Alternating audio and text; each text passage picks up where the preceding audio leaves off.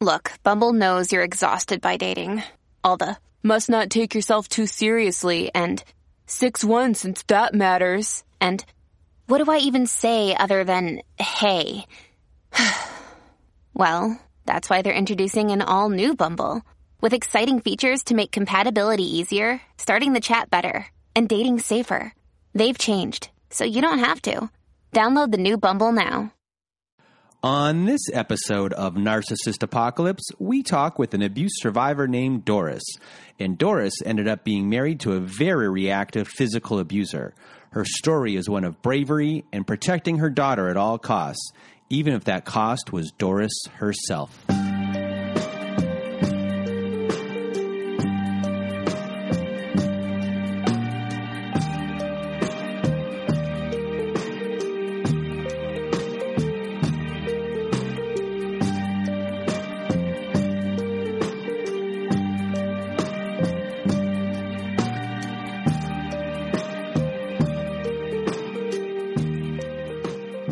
Welcome to Narcissist Apocalypse, a podcast that gives a voice to survivors of narcissistic abuse. I am Brandon Chadwick, but my friends call me Chad, and thanks for tuning in to this episode.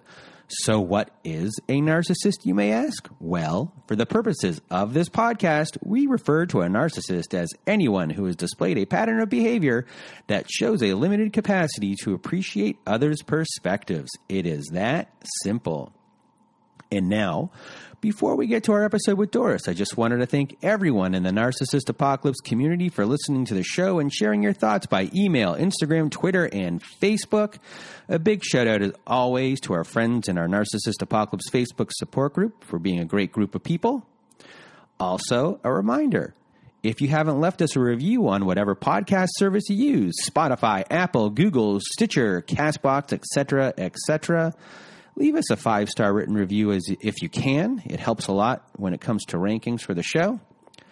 Now, let's see here. Now, the quickest way to be part of our show is if you want to read a letter to your narcissist and be part of our Letters to Our Narcissist compilation episode. We have a voicemail recorder on our website to record go to narcissistapocalypse.com. It's on the right side of the page and it's always floating around and hard to miss. There's a button there that says send voicemail. You press it and away you'll go. It records up to five minutes. So if you need more than five minutes, record once, twice, three times, four times, as many as you need. We're accumulating these letters to have a volume three of that episode. So send in those voicemails. However, if you want me or my old pal Melissa, to read your letter instead, just send it to narcissistapocalypse at gmail.com and put letters to my narcissist in the subject line so we know what it's for.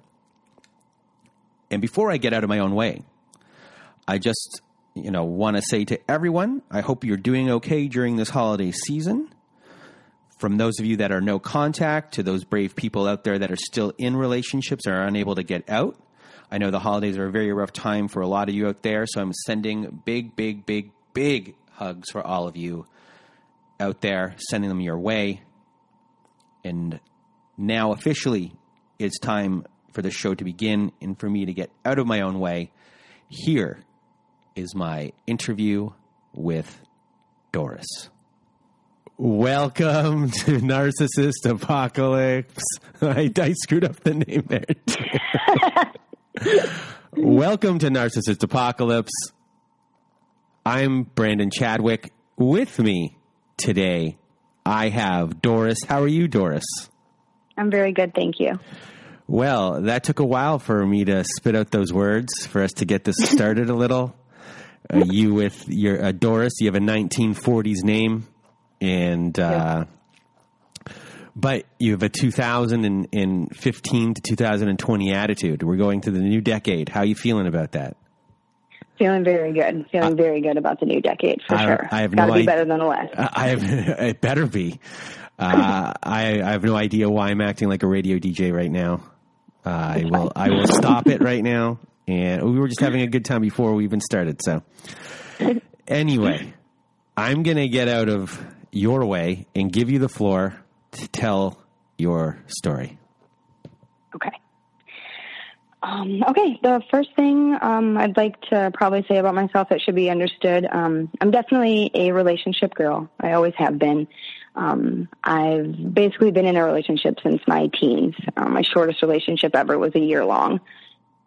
And so I'm definitely most comfortable, always love being in a relationship. Um, that being said, I got married in my mid 20s after about three years of dating a guy and a lot of pressure from me. uh, we did get married. However, even when we got married, I knew that it really wasn't the right thing. Um, I wasn't unhappy, but I also wasn't happy. There was no highs, no lows. Everything was just totally baseline. Um, it was almost like living with a best friend, which honestly was fine for a while, but there was absolutely no intimacy in our relationship at all. And so we got married. We were actually living out of state at the time from where we were from. And uh, we moved home a year after we got married. Um, and we were coming up on our year anniversary actually. And I got a new job. I started working at a call center. It was a sales office and they sold radio airtime.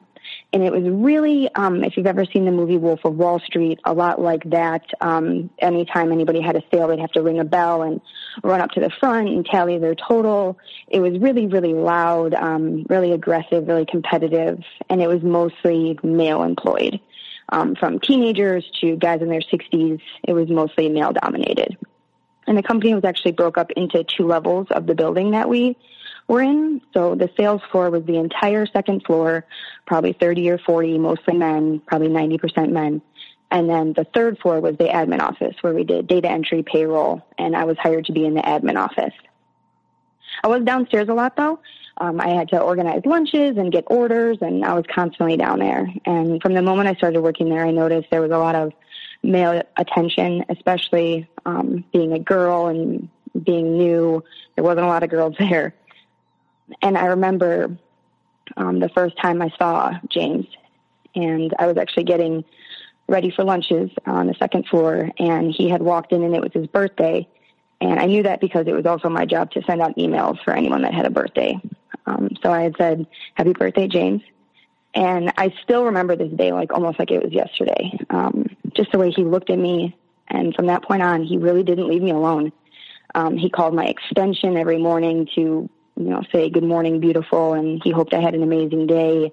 He would go on and on about how amazing I was. Um, he did know I was married, so he never did anything physically out of line, but emotionally he was talking to me way more than he should have been, and the stuff that he was talking about is not stuff that he should have been talking about. And so I started hanging out with people from work a lot, going out, and I kind of realized early on that I just didn't want to go home. I didn't want to be with my husband.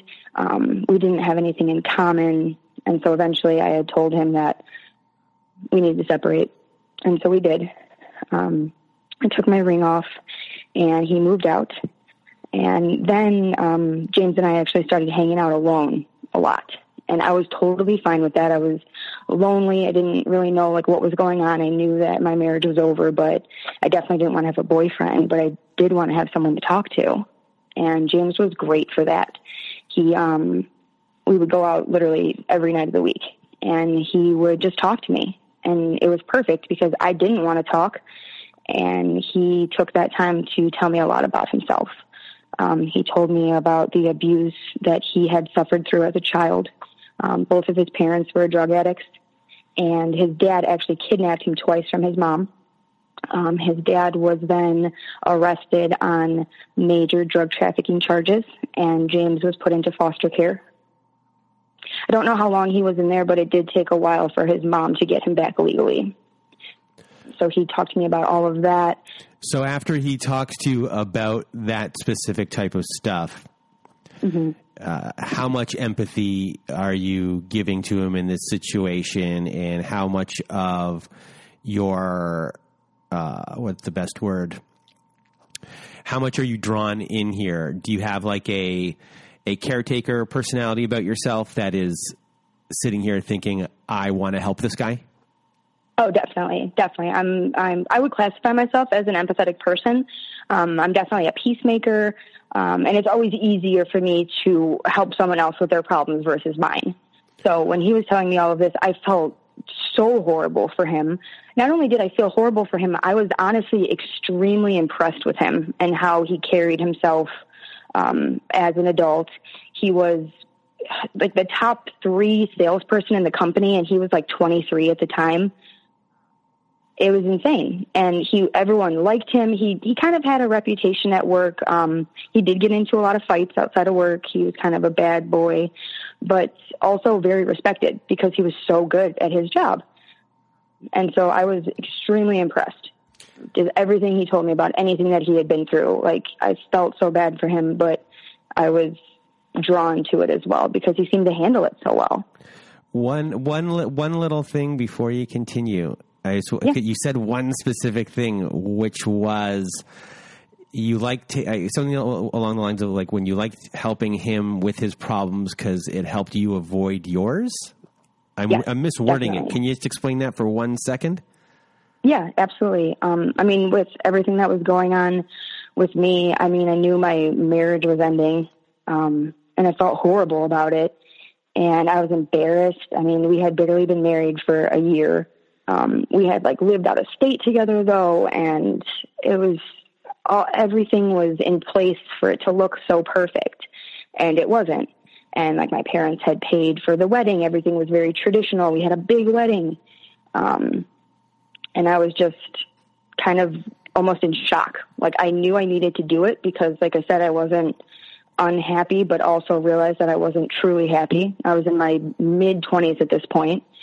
Um, and so it was a lot easier for me to just listen and him tell me everything that he was telling me versus what I probably should have done, which was go through all of my feelings and really feel them myself.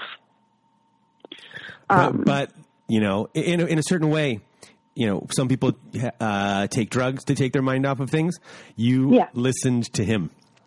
I did and he was like he was your buddy and you knew that he wasn't going to ask questions back or if he did you were able to skirt around them absolutely okay. absolutely um, and he didn't really ask a lot of questions um, i had actually told him when my husband moved out i had pulled him aside at work and just said you know hey um, I'm, I'm nobody knows this, but we are having problems. It hasn't been good for a while, and um, hanging out with you is, is not making it any easier.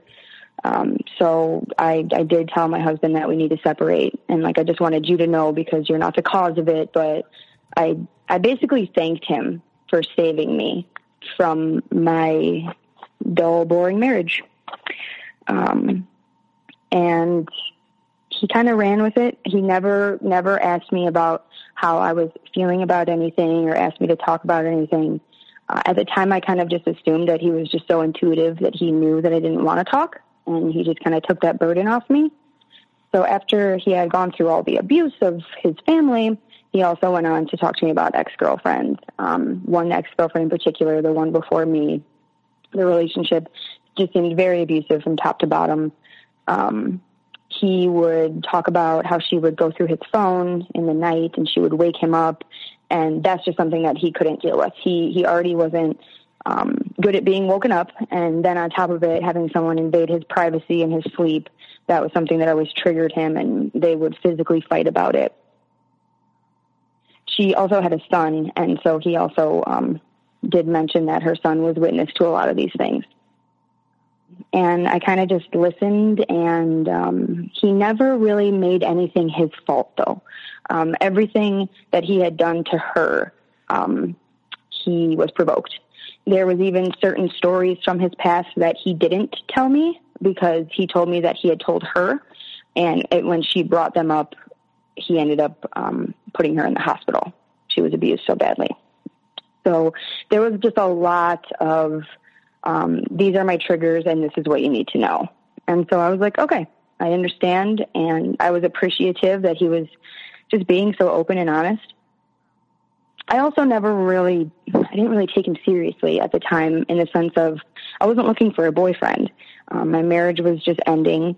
Um, we worked together, we had fun together. I figured it was something to take my mind off of things. And so I really didn't ever want to go full like boyfriend, girlfriend. So when he says those things about his ex, and he, mm-hmm. specifically mm-hmm. when you said that stuff about the triggers, that these are what triggers me, and this is what happens after the triggers. You look at that as he's giving me a warning of uh, like an expect expectation of behavior or things Yes. that are off limit. So Absolutely. you know, do you also start thinking? Well, obviously, you probably don't know yet. I guess we'll eventually you'll figure out. Are, are these ways that he's planting future seeds of blame? That, in the sense of you know that these things are wrong for Yes. him, but not for you. But he's planting these excuses. Absolutely, absolutely. It's basically it was just like a blanket of um, this is this is who I was born to be. This is who I was raised to be. But I'm trying everything in my power not to be that. But you need to know that this is still inside me. So if you do these things, you will see this person. even though those things you may end up doing, which you do. Well, I'm not going to even say that you do end up doing because people will find out. I think eventually um, yeah, that you're damned if you do, damned if you don't. You know, that's with a lot of people in these situations. That Exactly. um, you know, he, he's just he's just trying to create. He's it's like he's creating an excuse early on, knowing what's going to happen Yeah. later. Absolutely. Now looking back on it now, yeah, absolutely. So besides Absolutely. uh, like uh, these things that were happening at, at this moment, uh, Mm-hmm. is there anything like else that he's kind of uh, talking about when it comes to how you relate to him uh, in the sense of uh, how it makes him feel, or or how good of a per you know a lot of a lot of people in these situations project what they like about you. Yeah. Uh, d- is he doing anything like that? Yeah, absolutely. Um, he was constantly putting me on a pedestal. Um, the, the fact that I also, um, at the job that we shared, I got a promotion at some point too. And um, he was so proud of me. And my promotion was pretty prominent. Um, every order that went through that office went through my hands. So not only was he like happy that I had this position, he tried to take advantage of me and use my job to to help him. He would try to ask me for information about things that I couldn't tell him, stuff like that. Um, he always, you know, made it seem like I was this dream girl. I was so put together, and um, anybody else that he had ever dated, you know, hadn't even graduated high school or was working at a pet store or Walmart. And that was his whole big thing with his ex girlfriend was that she didn't want anything more, and you know, she never had any money and I had this good job in this apartment and he said of all people that he's ever known that I would be the one to help him reach his full potential that he knew that he could always reach. And that makes you and that makes you feel good about yourself. Yeah, Yeah. absolutely. It I just- mean, I it- naturally like helping people, so I was just like easy, you know, done, no problem at all. Um, so yeah, he started. Um, we started hanging out all the time outside of work, and I was still not not into the whole boyfriend girlfriend thing. However, he did um, eventually have the argument of, you know, we hang out every day anyway. Like, why wouldn't you want to do that and also have half of your rent paid? And I was like, all right, you know, when you put it like that, it, it doesn't sound so bad. So I did allow him to move in. Um, and then once he moved in, uh, things did start to change little by little. He got more controlling. He got more disrespectful. One time early on, I remember we were, um, it was after work one day. We were sitting in my living room talking, and I was in like a, an armchair next to my couch, like a big tufted armchair. I had wine in my hand, and um, he was just rambling on about his ex again, another story. In fact, I think it was a story I'd already heard before, so I was not really interested in hearing it. And he had said something about what I was doing was reminding him of his ex, maybe the look on my face or how I was acting. And I remember I just kind of looked to the side and said something along the lines of, well, that sucks, or that's too bad. And immediately he spit in my face and pushed over the chair that I was on. So my wine went everywhere. The chair was on top of me. Um, and I was just taken aback. I had never been treated like that before by any human. I had never even seen anything like that. So I didn't say much. I went to bed. I uh, slept on the couch, and he slept in my bed. And then woke up the next morning like nothing happened. And I was like, I can't do this. You cannot be here. You can't do this. I've never once been treated like this by anyone. It's going to happen again. I mean, come on. And he started to choke up and he actually started to cry and basically said that this is what he's been trying to tell me. This is what he's been trying to warn me about. Um, he has this inside of him and he can't control it. But if I could just give him another chance and have a little bit more patience with him, then he could overcome this.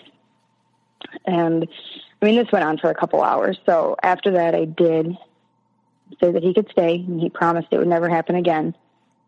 And so he stayed. So, so he was a big crier. Yes. And he used the crying as a way to pull on your heartstrings. And then the story of you being such a good person that you're the person that can make me change. Absolutely. and and almost like putting um, blame or not blame but guilt on me. Like, you know, I've come so far and I've overcame so much, and he even said a couple of times like I, I didn't even do that much to you. Like people that have been with me have been through so much more. If you could, you know, just please overlook this. Um, and so I did, and um, the abuse just kind of got worse from there. Um, there was one time he poured beer over my head. I really have no idea what we were even arguing about. Um, he would, he was really controlling in the sense that I wasn't allowed to have like any social media accounts. Um, I had had a Facebook and an Instagram before I even met him, but I literally did not go on either one the entire duration of him living with me. Um, any, I could not go on my phone without it being a problem. He was constantly interrogating me about who I was talking to, what I was doing. He used work to abuse me in that sense even more because he was so respected. I mean, people would say things to him jokingly, not knowing that I was going to get in trouble when we got home. If a new guy started, if anybody said that I was talking to anyone, it would get back to him and he would laugh about it at work, but then he would come home and be a monster to me. And so I was never doing anything. And eventually it got to the point where something finally just clicked in my head where I was like, what are you doing? If, if you're constantly, if you're so convinced about me and I know I'm not doing anything, what are you doing? And so I finally got the nerve to look through his phone one night when he was sleeping and did find um, hard evidence that he had cheated. He had slept with someone else. Um, and I had actually met this girl um, one time early on before before my husband even moved out, I had gone out to dinner with a girlfriend of mine, and um, we went to the bar right next to my work because she worked with us too. She knew James, so we were having dinner, and he walked through the door, and I remember like not really thinking it was weird, like almost even thinking like he just wanted to see me. And so he didn't he didn't come up to us or anything like that. He just kind of waved and went to the bar. And there was another guy that we worked with that was sitting at the bar. So I was like, oh, okay. He went to have drinks with him. So I finished up with my girlfriend. We had dinner, drinks, and I walked over to the bar to James and our friend. And there was another girl there as well who I had never seen before. Um, and uh, James had explained when she was in the bathroom that our friend knew her, and that's why they were all talking. And when she came back, she was aggressively asking us to go to another bar. She really wanted to go, and I was saying, "No, I'm I'm okay. I'm going to go home." And I remember even telling James, "You know, if you want to go, go ahead. I'm I'm going to go home. Like I don't know this girl. I don't know what's going on." He was like, "No, no, no, no, no. I want to come with you." So he came back home with me that night.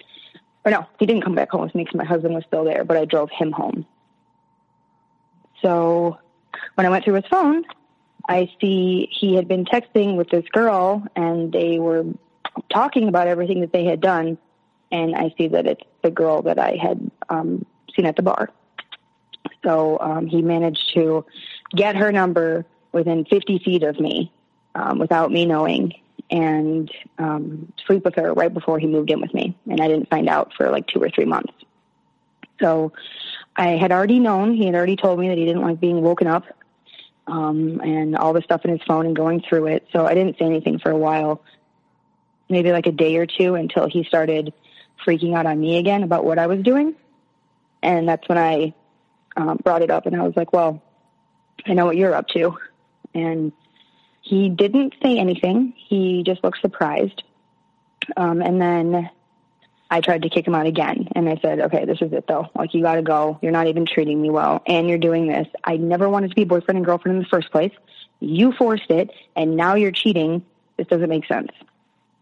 And his mood completely switched. He like jumped on top of me and um, said to make him move out, and that if I was going to call the cops, that they would he he would kill me. I would be dead before they got to the door. So from that point on, it was kind of a waiting game. Um, the abuse did escalate. There was a few times that December, uh, twice in two weeks, where uh, he tried to pay me not to go to work because I was beaten so badly. Um, and I went. I did go to work both times. The first time I said I fell down the stairs. The second time I think I said that I got jumped just because the abuse was so bad I couldn't pass it off as anything else. Um, I did get called into my boss's office, and they did ask me what was happening. And I feel like everyone really knew. Again, uh, James had a reputation, so always in fights, always coming in with his knuckles bandaged up or something like that. But also very respected within the company. So I lied, and I just went along with my story. I didn't like deeply embellish. Um, it was something I remember vividly, like not wanting to lie, but also not wanting to tell the complete truth.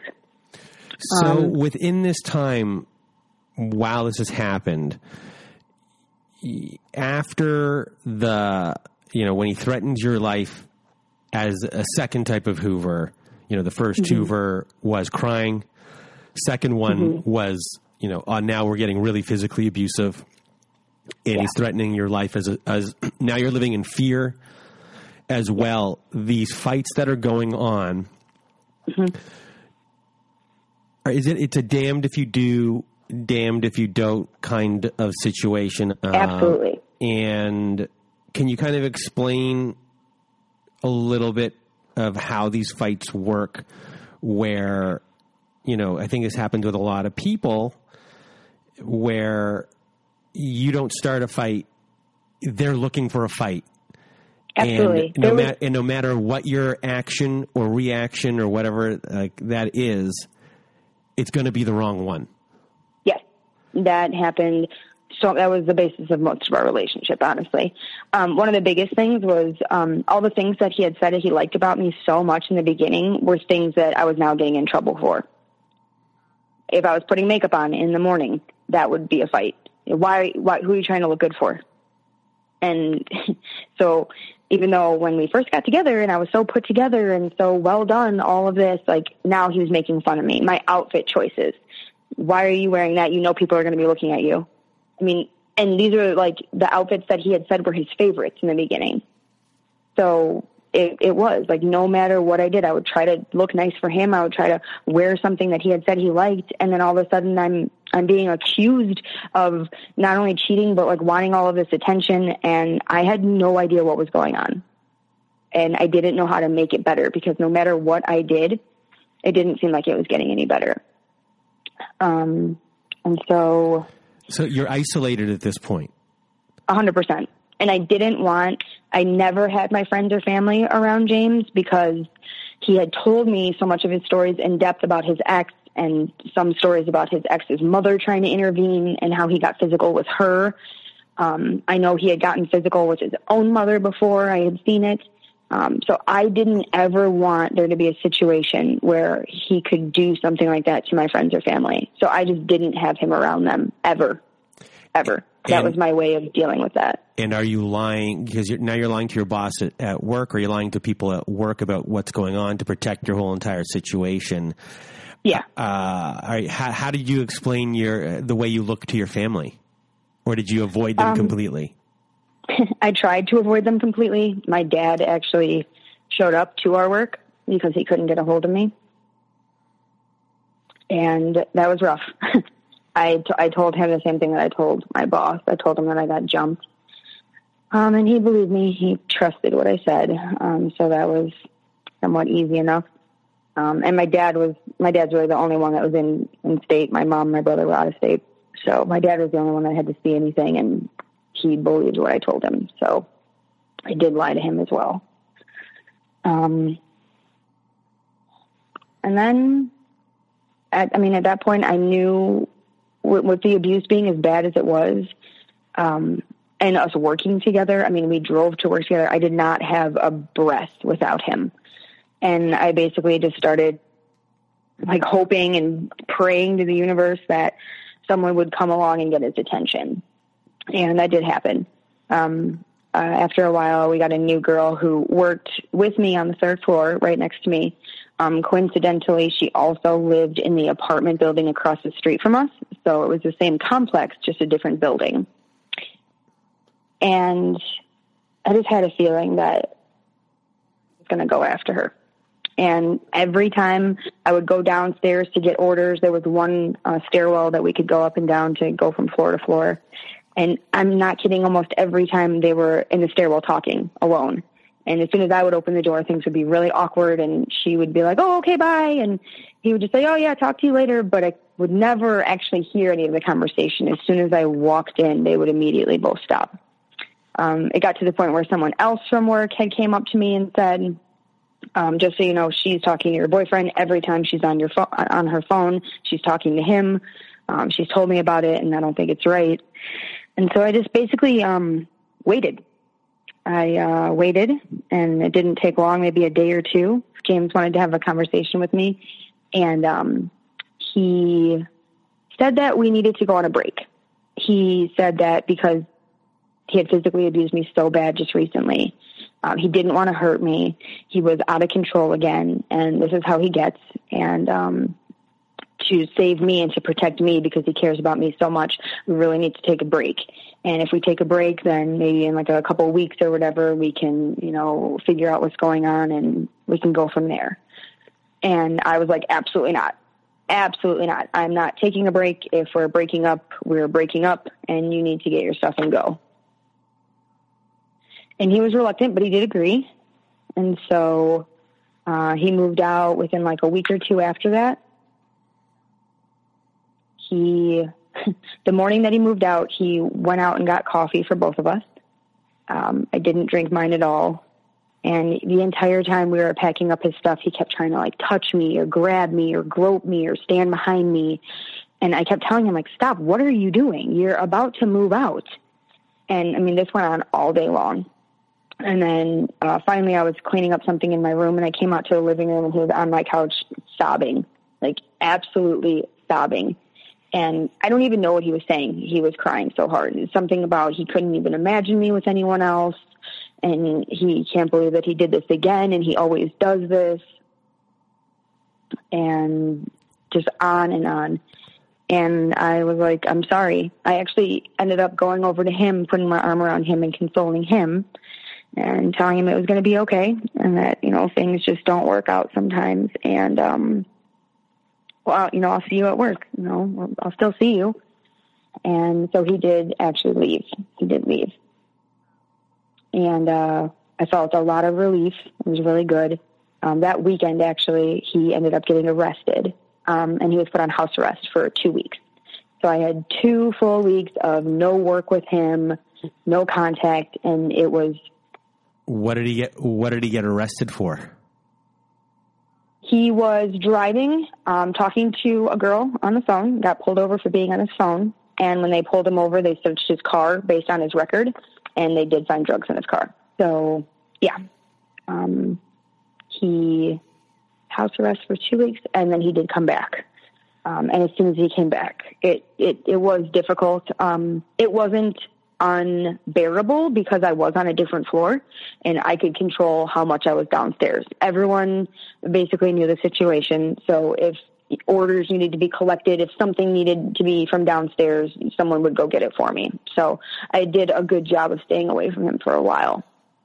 Um, and some time passed and I think he had a girlfriend that we worked with at one point. Um, and I ended up, I got on a, I moved in with my dad and was like just feeling good about everything. I felt I was still sad, I'm still really kind of blown away by what had happened to me.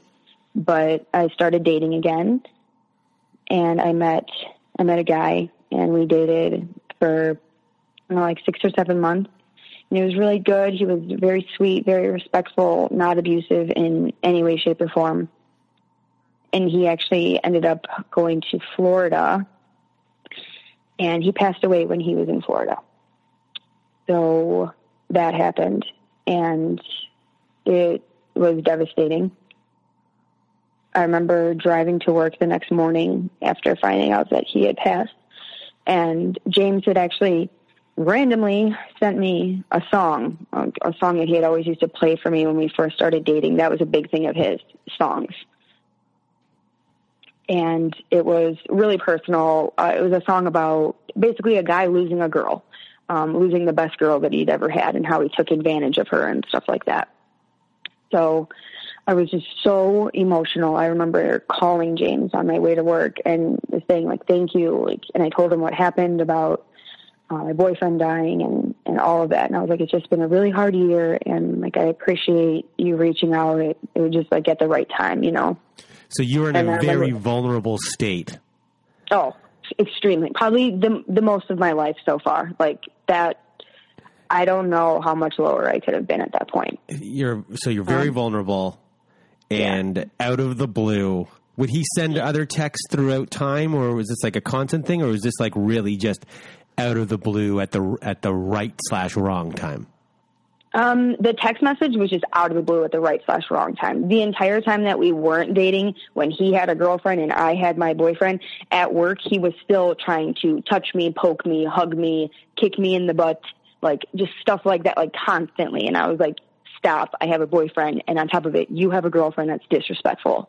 But it was always just like him trying to be really playful. Um, and I was like, no, that's not the way it works anymore. But when he had texted me that morning, that was super out of the blue. He hadn't texted me in a long time outside of work. In work, when I was in his face, totally different story. Um, but he had texted me that, and I remember being on the phone and him saying, you know, he was it seemed like he was being so empathetic and like, yeah, I, I know, and I put you through a lot too, and you know, just get to work, and, and I'll see you when you get here. And so I got to work, and at some point during the day, he asked me if I wanted to go get a drink, and so I said yeah. Um, so we did start to hang out again, and kind of the same pattern, like starting to go to the bars, uh, drinking a little bit, and him just kind of talking and me listening. Nobody knew that we were hanging out again. My family didn't. Uh, my friends didn't. I had one friend, my one friend um, who lived out of state. She always knew what was going on from the beginning. If James ever hurt me to the point where there was bruising, I would take a picture of myself and send it to my friend out of state and then immediately delete it from my phone. Uh, and I had done that from the beginning of anything ever happening. And I, I told her, um, just basically, if I ever die, if anything ever happens to me, I want my parents to know what happened. Um, so she knew that I was hanging out with him again, but that was literally it. And um, for, for people listening, something that you haven't heard before, I think, on this podcast is we now have here three Hoovers and three three attempts at a Hoover, and and you went back three times.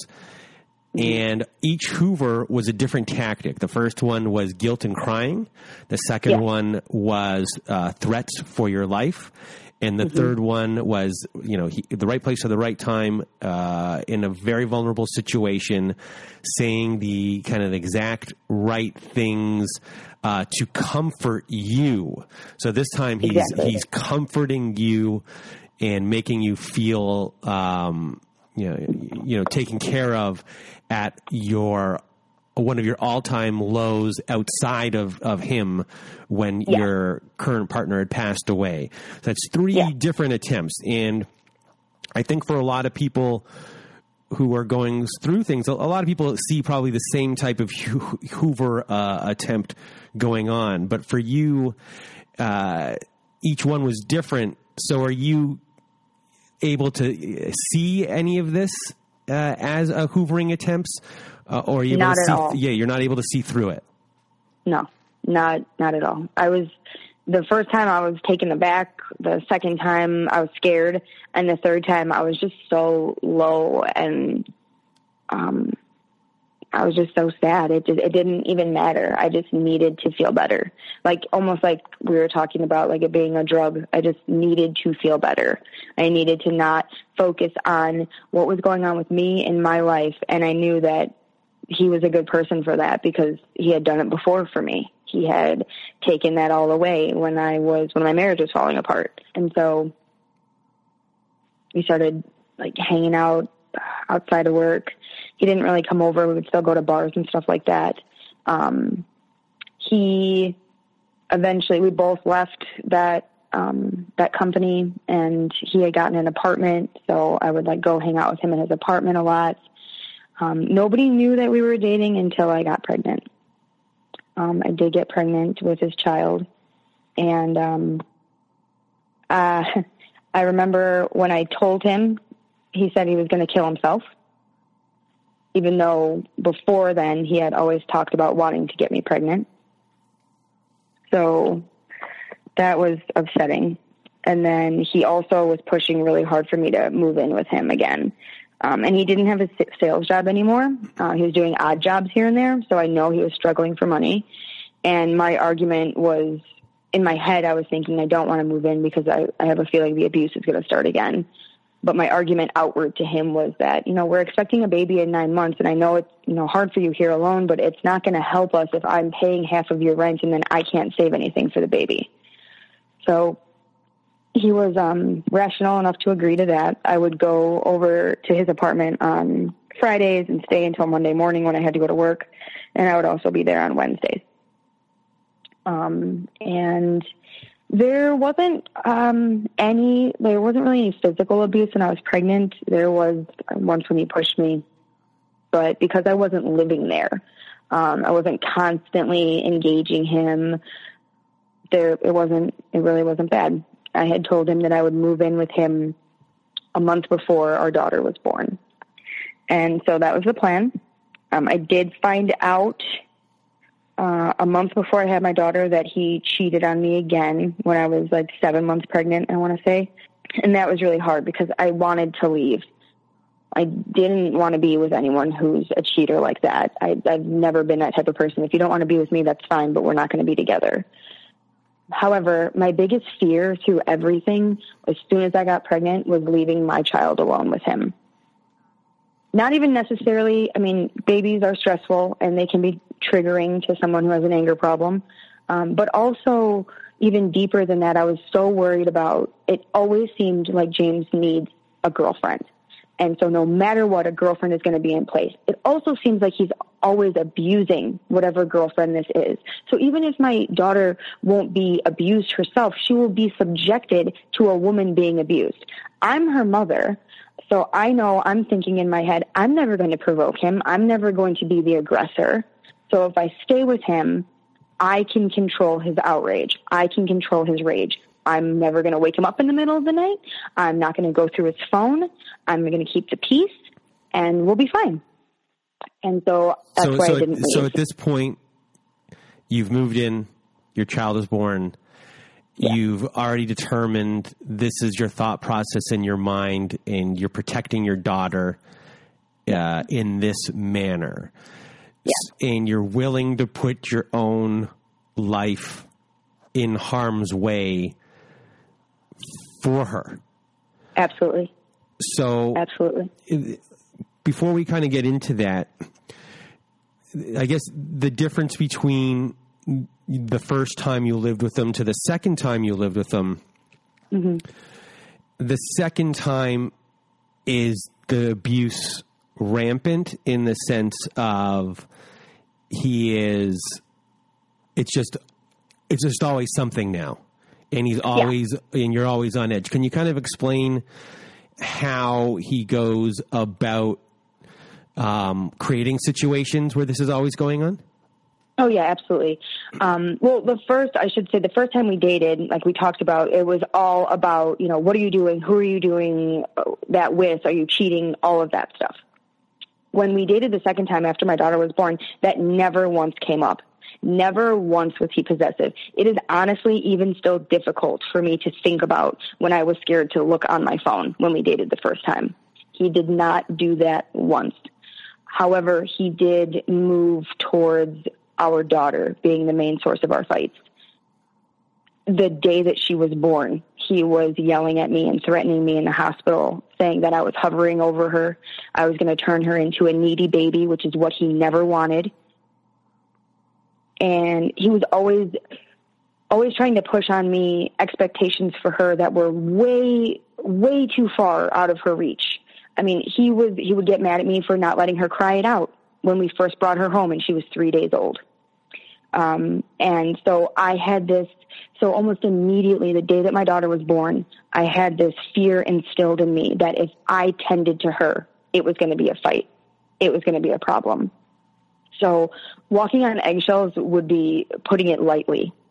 I was so stressed out and anxious. I did everything I could to make sure that she was comfortable all the time so that she wouldn't even start crying. Because if she did start crying, he would expect me not to do anything because I was supposed to be listening to him. Um, and so that's how he was able to pick fights then. You know, any anything that she did, he he would tell me to leave her. And there were a couple times where you know he had done that and it was like an hour or so of her crying and I would finally you know just be like no I'm I'm doing this. I'm going to get her. And I would go to get her and she had like blown out her diaper. And she was you know sitting in her own filth for 30 minutes. And when I would say that to him like hey look this is what's going on it almost made him more mad the more like truth or logic that I had to go with anything. The same thing with the crying it out. When he was upset that I didn't want to let her cry it out, I went to the internet. I started looking up research, reports, trying to show him everything logical. Like, this isn't just me. I'm not trying to control the situation. Here's what I have. And then he would start making fun of me for that. Oh, you just read something on the internet and you think it's true? So then I would go back and I would find, you know, versus one article, I'd find 12 articles and be like, well, here, look at this. And anytime that would ever happen where I would have so much information and fact on my side, he would completely shut down. His favorite thing to say was talking to me was like talking to a brick wall. And that would be the end of the conversation, no matter what.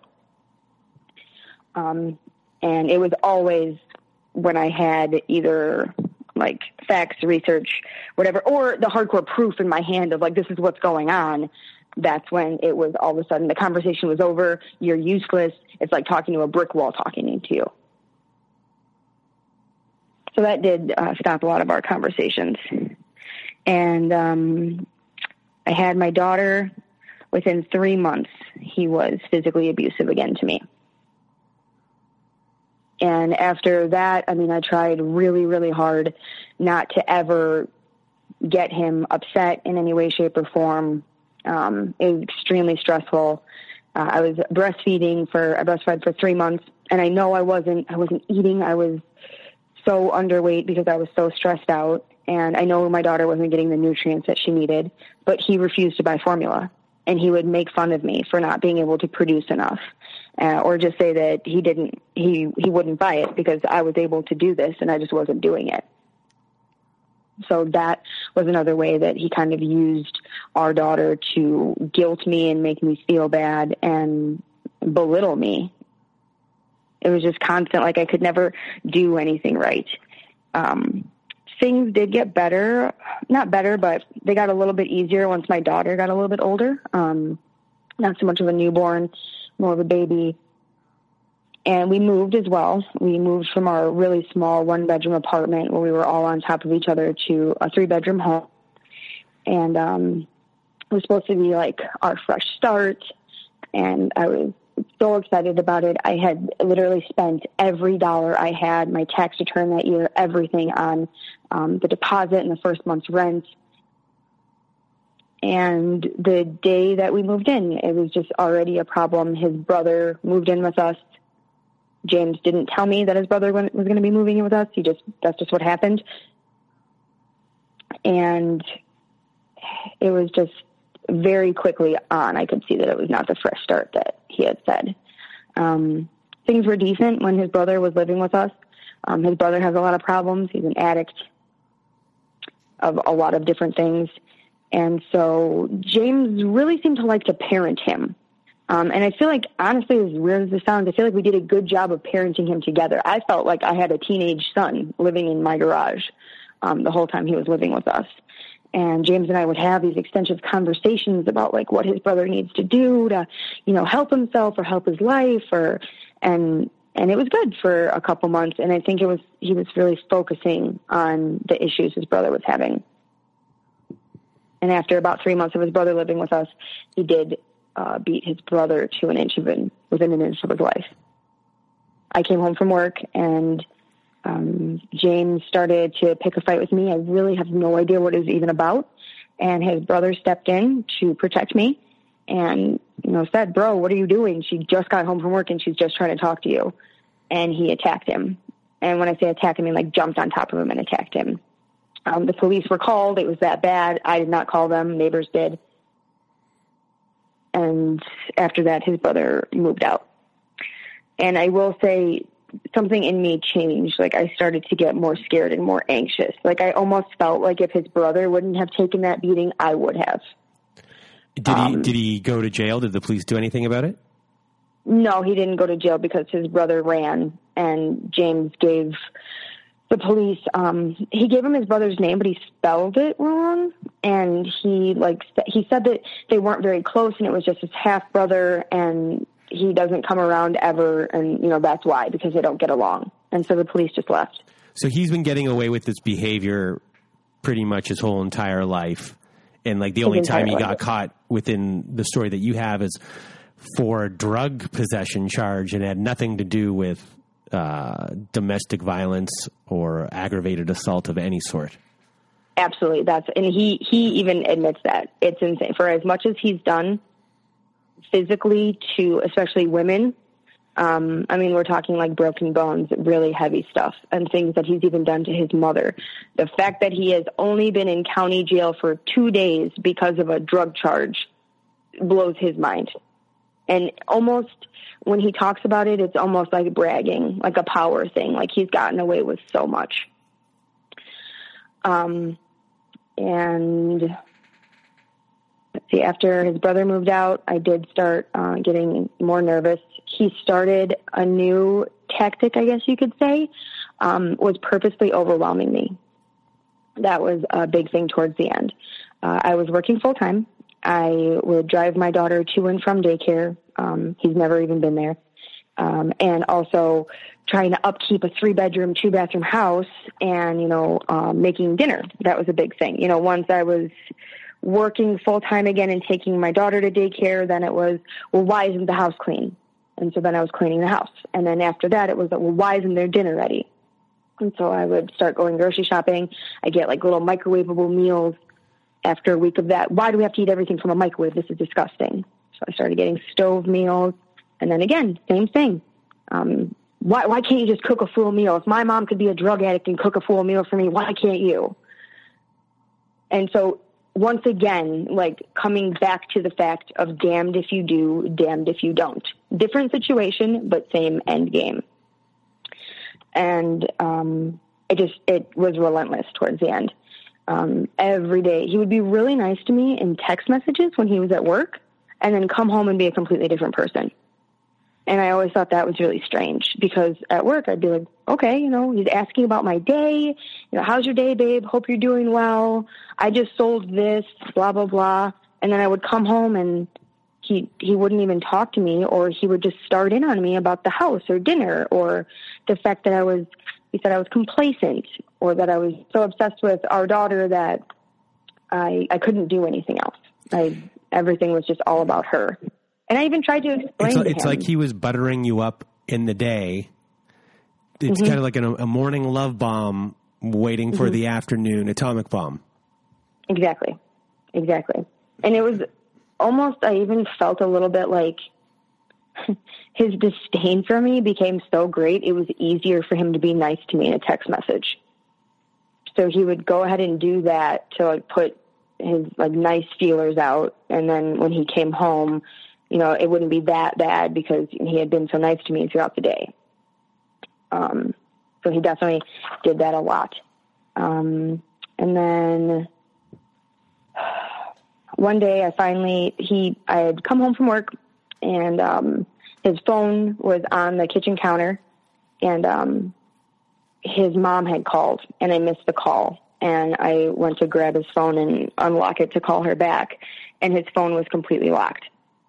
And he had never done that before. When he had cheated on me when I was pregnant, um, one of his things that he had said to keep me around was that he was so sorry. He was disgusted with himself for the choice he made. Um, me and my daughter were the only things that he had, and that from this point on, he would I would have access to his phone if I wanted. If that's something that I needed to do, he would allow me to because he understood that he betrayed my trust. And so at the time, I was like floored. I did. He was so, especially the first time we dated, he was so protective of his phone. It was insane. So that really made me feel good at the time. And so with his phone being completely locked, he was at work. I called him at work. I called him at his work and asked, you know, what is going on? Our entire relationship since our daughter has been born has been contingent on the fact that I have access to your phone if I'm feeling uncomfortable. And he didn't say anything else except for trying to look through my phone and he hung up on me. He didn't confirm, didn't deny, did nothing. And that's when I felt like something like really bad was going to happen. He had never let go like that, except for the first time we dated when he had met that girl I worked with. It was the only time he released me, and it felt like he was doing the same thing. So, over the next couple of weeks, um, he did at one point come home from work, and he did hit me again to where I had bruises on my legs. I did the same thing that I always did. Um, texted the pictures to my friend in a different state, deleted them, and then the following week, we were supposed to go on a camping trip with his family. We got into another argument early on that week. I do remember him, he was drunk and just calling me complacent. Um, he told me that he hated himself for being with me, that I fooled him. And that when we first got together, he thought I was this put together, awesome woman that would, you know, help him reach his full potential. But he was so wrong. And I was a loser and I was nothing without him. And I stood up and I said, I'm a person. I'm always going to be a person. And he got really mad. He threatened my life again, was very descriptive about what he did or about what he was going to do or wanted to do. And he, we had a conversation. I, I said something along the lines of, you know, if I can do this good, if I can keep getting up every day work full time, take care of our daughter, clean our house, and make you food. With you acting like this, what what could I be like if if you were nice to me, if you were supportive of me? Uh, you've never even thought about that. And um, he shook my hand and said that he would do it. He would go ahead and support me because he knew that I would fail, and when I did, he would be right there to stop me out. So we shook hands he went upstairs and punched a wall, something I could tell. Um, and I fell asleep on the couch. The next morning, I woke up, got my daughter ready, told her to say goodbye, and left for work. Uh, took her to daycare, uh, got to work, and um, one of my friends came into my office, and I just broke down. Like it just, it all came out. I couldn't stop crying. And she suggested that I go talk to my boss about it. So I did. I went and talked to the owner of my company. They had no idea of anything. Um, anytime Ver physically abused me the second time we dated, there was never any markings. Um, a big thing of his was choking. A lot of times that doesn't leave marks. So they were blown away, blown away completely. They had never been through anything like this before, but they wanted to help. They asked what they could do. Um, so James was at work. Uh, my daughter was in daycare. I left in the middle of the day, went to my house that I shared with James, and collected the necessary essentials. My daughter's birth certificate, social security card. Um, she has a breathing machine. And, um, she has asthma, so her breathing medication, breathing machine, and then I left. Um, and I texted James because um, again we were supposed to go camping that weekend. So I texted James and I was like, hey, I'm going to stay with my dad with our daughter for the weekend. Why don't you go camping? You go have fun. Obviously, you don't want me around. It's a parent. And I told him, I was like, I'm scared for my life and I'm scared of you. Um, and he had replied later on something like F that. And if you think running away is the answer, then see where you end up. Um, he also tried to make me feel bad and was like, "Oh, typical." And I have no way to get to camping now. Thanks a lot. And I just didn't even respond to him. Um, and so the next day, I went to work like normal and called the courthouse and asked them like, "What do I do to get an order of protection?" They um, immediately hooked me up with their advocacy agency in the courthouse so I called them, and after talking for like just a couple minutes, they were like, "Yeah, you definitely have enough. Come on in." So I went to the advocacy agency at the courthouse. Uh, very nice woman helped me fill out all the paperwork, asked me to detail everything as much as I could. Um, I did have to go before the judge that day, and I was granted an emergency order of protection for myself and my daughter.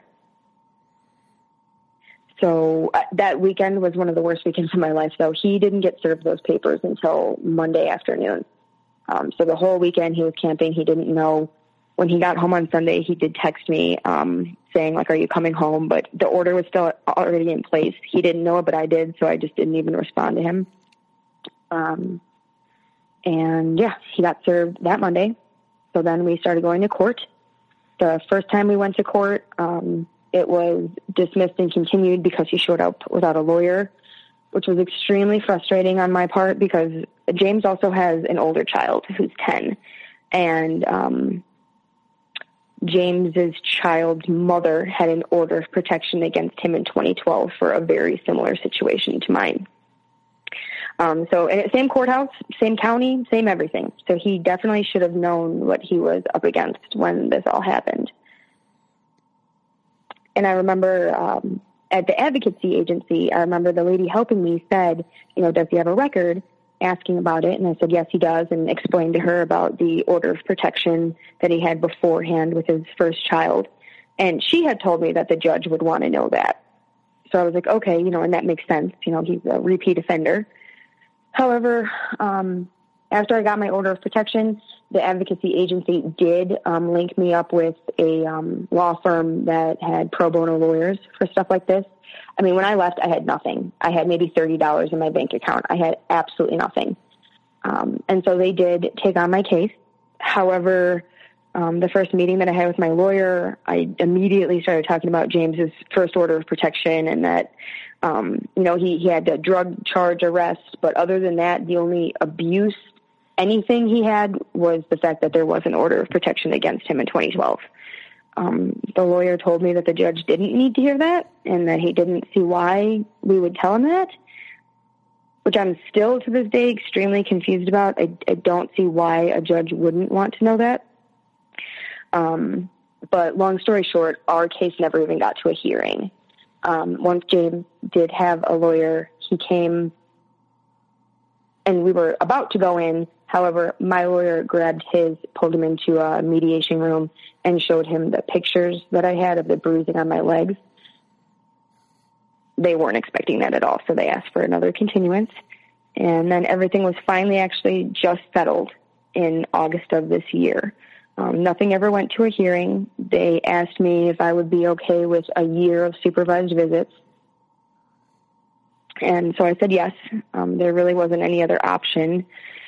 Um, and the county that we were in, I wanted the supervised visits to be at a facility or with a social worker, and they told me that that couldn't be done.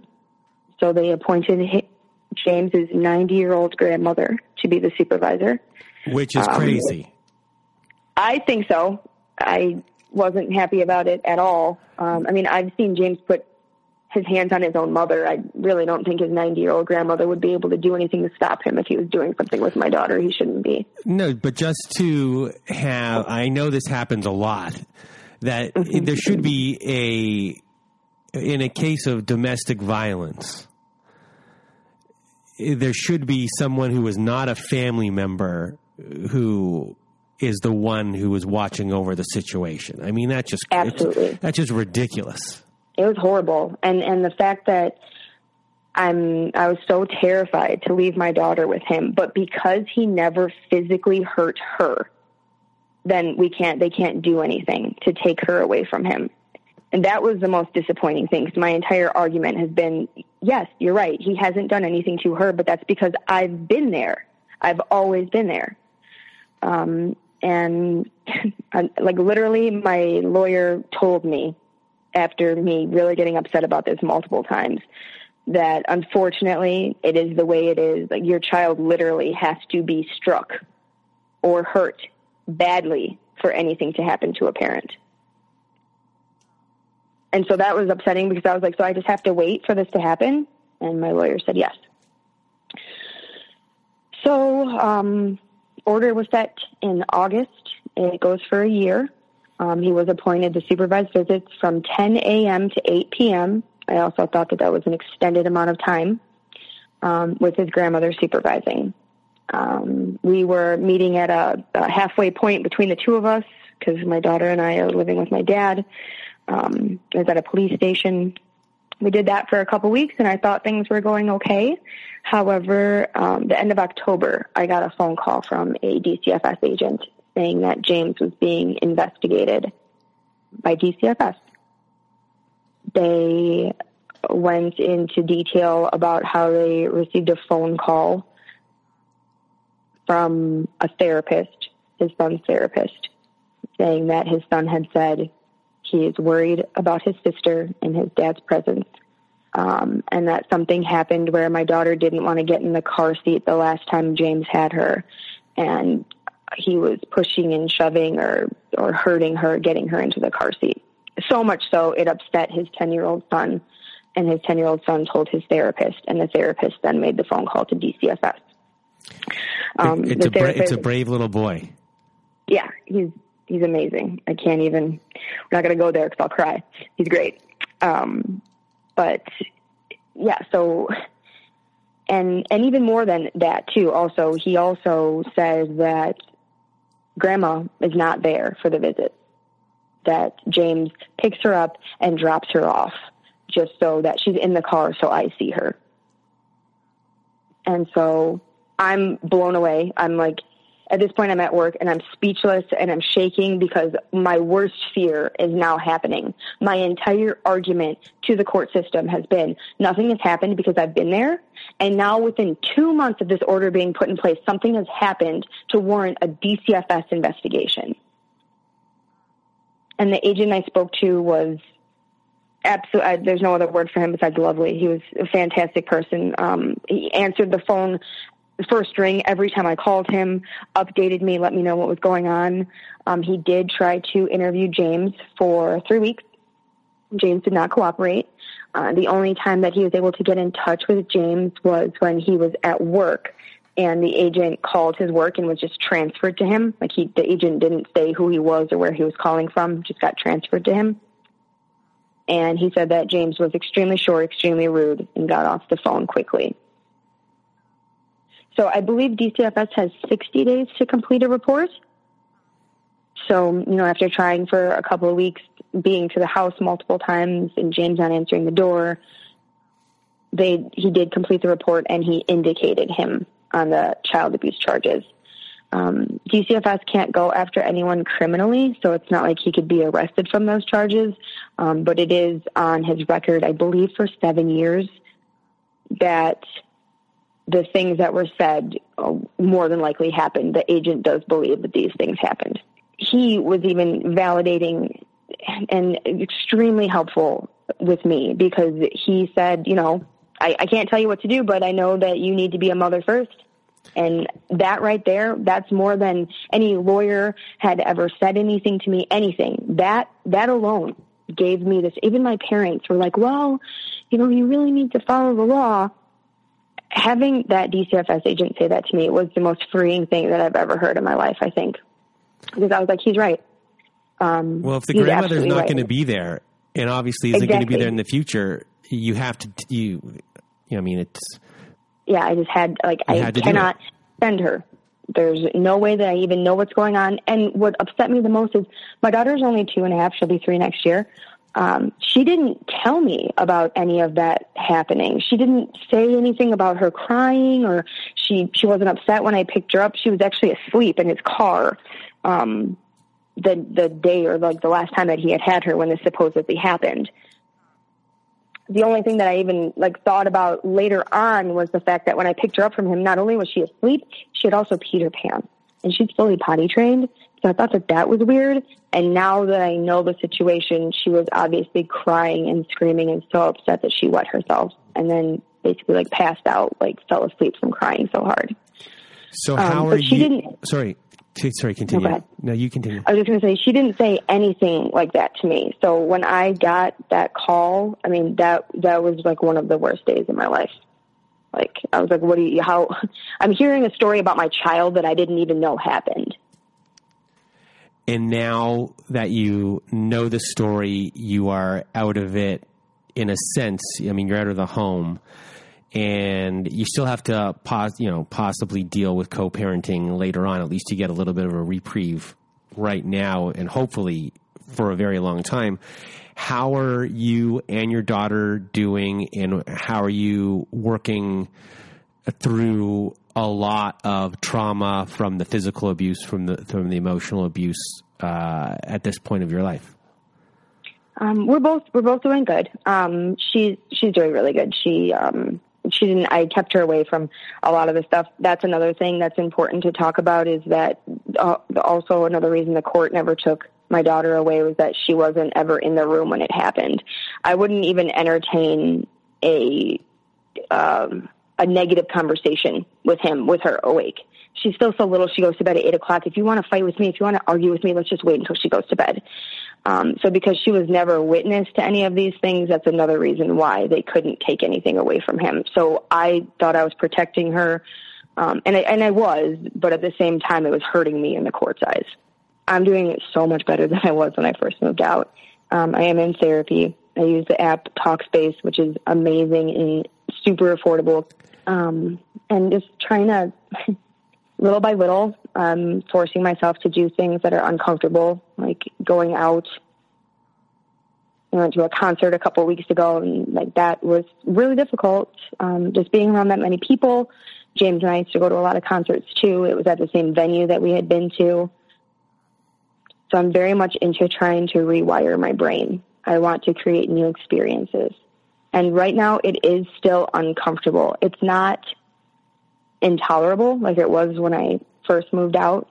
I've moved, crossed over into just slightly uncomfortable now. Um, I have also started dating and I have met someone and so far everything is really great and if nothing else just restored my faith that there are some really nice people out here in the world. Have you gone to any support groups of any sort? No, I haven't gone physically to any support groups, but I am a part of a Facebook, a closed Facebook. I think it's narcissistic abuse. Um, that's been super helpful. Actually, that is where I got the Talkspace information from. The women on the Facebook group, the stories that they share. I haven't ever actually posted anything, but um, reading through everything is, I mean, it's you go through every emotion reading all of those stories. You you feel bad for these women, and I, I get scared because I hope to God that some of these end results aren't my end results. But it also kind of gives you an edge on like what to look for or what to do. I've found a lot of really good articles through there. Um, one that I found was amazing language for women to use in family court. That is a huge and I don't think people realize it until you're in it. Talking about what somebody did to you over and over and over again, regardless of whether it's right or wrong, ends up making you look weak. And that's how the court system sees it. Um, and there are ways that we can uh, focus on not what was done to us, but how we handled it. That's a good way around it. Um, that's something that I learned, and it's true. Um, so trying to inundate myself with as much information as possible has been extremely helpful. Extremely. Are you able to send me that article link so I can post it on the description of this? Oh yeah, episode? absolutely. Because I'm uh, sure, I'm sure sure people, have it in are, people are going to ask for that one. Yeah, it's, I recommend that to any woman going into a courtroom with custody, anything, anything, anything, anything, because especially when you've been through so much abuse and all of this, you are emotional. And, and that's the worst part about court is because court and therapy do not get along. The court system wants you to do one thing and therapy wants you to do another thing. So before Um, we finish off here, I have one question about you know when it comes to domestic abuse and domestic violence and having power, a loss of power in in Mm-hmm. some way. eh, Are are you working towards uh, reclaiming your power and taking your power back? And if so, how does that look and feel? Absolutely. Um, this is a big part of it, honestly. Um, talking to you about all of this and trying to reach out and help, that's, that's what I want to do. Um, I don't want to, I don't want to focus on this for the rest of my life. And I also don't want to hide it. It's, I'm not ashamed of it and it does not define me. And if I went through it because I could get through it and I could help other people, then that's the end goal for me. Then then I, I don't even feel bad that it happened to me. It, I feel I do believe that everything happens for a reason, and I survived it. Um, and so talking about it is a big thing, and sometimes it's hard to talk about it, um, and sometimes it makes yourself uncomfortable or other people uncomfortable. But talking about it does help. Absolutely, that's like the biggest thing. Talk to anyone. Talk to even a notepad, writing it down anything just to get it out until you exhaust yourself of hearing about it. That's that's kind of where I'm at right now. Well, thank you for talking about it with me and for everyone out there in our audience, Doris. Yeah, for sure. It has been thank you, uh, thank it has been a pleasure talking to you, sharing your story. You're brave to come on here and tell your story. And this has been, you know, we've had domestic violence stories uh, before, but yours was uh, to an extreme uh, uh, of domestic violence. And you know, when people listen to this story who've gone through what you've gone through, hopefully they'll resonate and, and take steps forward to hopefully leaving their relationships if they can or when they can, as well as, you know, aspects of your story that, you know, as far as the changing tactics that were used to confuse you. Uh, you know, we haven't had that before. So uh, thank you for coming on and telling that specific story because I'm sure there are people out there that have gone through that as well and haven't been able to put a finger on it because since things are constantly changing, it, it's confusing and you don't know uh, if this is abuse or not abuse because there's no pattern. And, and, Exactly. wi- and without a pattern, it's hard to tell. So, thank you for coming on and telling this part of your story uh, for everyone. And from the bottom of my heart, um, it's been a pleasure talking to you. And I'll talk to you for a second after we get off as well. And for everyone out there, thank you for listening.